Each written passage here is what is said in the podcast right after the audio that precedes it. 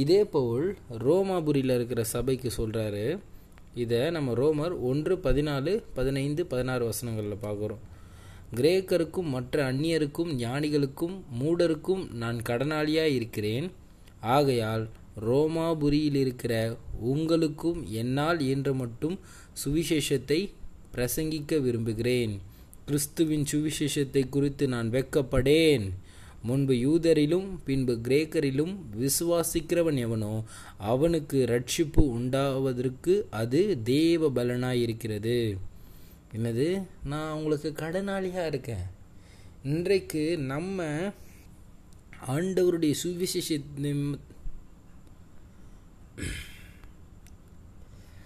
என்ன சொல்கிறாரு, நான் உங்கள் நிம் அந்த என்னவா கிரேக்கருக்கும் மற்றவர்களுக்கும் அவர் கடனாளியாக இருக்காராம் சுவிசேஷத்தின் நிமித்தம். இன்றைக்கு நாமளும் அப்படியாப்பட்ட ஒரு கடனை பெற்றவர்கள் தான். இன்றைக்கு நம்ம ஆண்டவரை அறிந்தோம், நம்மளும் ஏதோ ஒரு பாதையில் ஆண்டவர் அறியாமல் நடந்து கொண்டிருந்தோம். ஆனால் இன்றைக்கு எப்படியோ ஆண்டவர் யார் மூலியமாவோ நமக்கு நம்ம வெளிப்படுத்தி விட்டார்.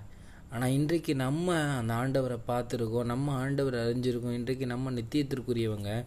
இன்றைக்கு நாம் எவ்வளோ ஜனங்கள் ஆண்டவரை அறியாமல் இருக்குன்ட்டு நம்ம ஆண்டவரை காட்டக்கூடியவங்களாக இருப்போமா?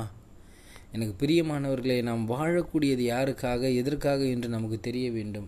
நம்ம ஆயிரம் காரியங்கள் செய்யலாம், ஆயிரம் வேலைகள் நமக்கு செய்யலாம். ஆனால் நமக்கு இந்த பூமியில் வந்ததற்கு ஒரு நோக்கம், நம்ம ஆண்டவரை பற்றி சொல்லுவதற்காக, ஆண்டவருடைய திட்டத்தை நிறைவேற்றுவதற்காக. எனக்கு ஆண்டவர் நம்மை தெரிந்து கொண்டார். ஆனால் நம்ம ஏதோ ஒரு தேவையில்லாமலாம் இல்லை, நம்மளை தெரிந்து கொண்டது ஒரு நோக்கம் இருக்குது, நம்ம அழைத்ததற்கு ஒரு நோக்கம் இருக்குது. அதை நாம் என்னவென்று தெரிந்து அதன்படி வாழக்கூடியவங்களாக இருப்போமா? நம்ம ஆண்டவர் கொடுத்த பிரதான கட்டளை என்னது? மத்தேயு இருபத்தெட்டு பத்தொம்போது இருபது வசனங்களில் பார்க்குறோம்.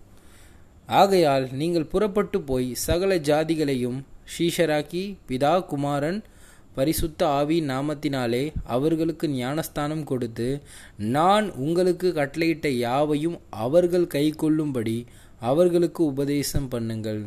இதோ உலகத்தின் முடிவு பரியந்தம் சகல நாட்களிலும் நான் உங்களுடனே கூட இருக்கிறேன் என்றார். ஆமென். இன்றைக்கு நாம் ஆண்டவர் கொடுத்த அந்த கட்டளையை, ஆண்டவர் நமக்கு கொடுத்த அந்த காரியத்தை நிறைவேற்றக்கூடியவர்களாக இருப்போமா? நம்ம அந்த காரியத்தில் செய்யலைன்னா நமக்கு ஐயோ, நமக்கான பலனை நமக்கான தண்டனை ஆண்டவர் கொடுப்பார்.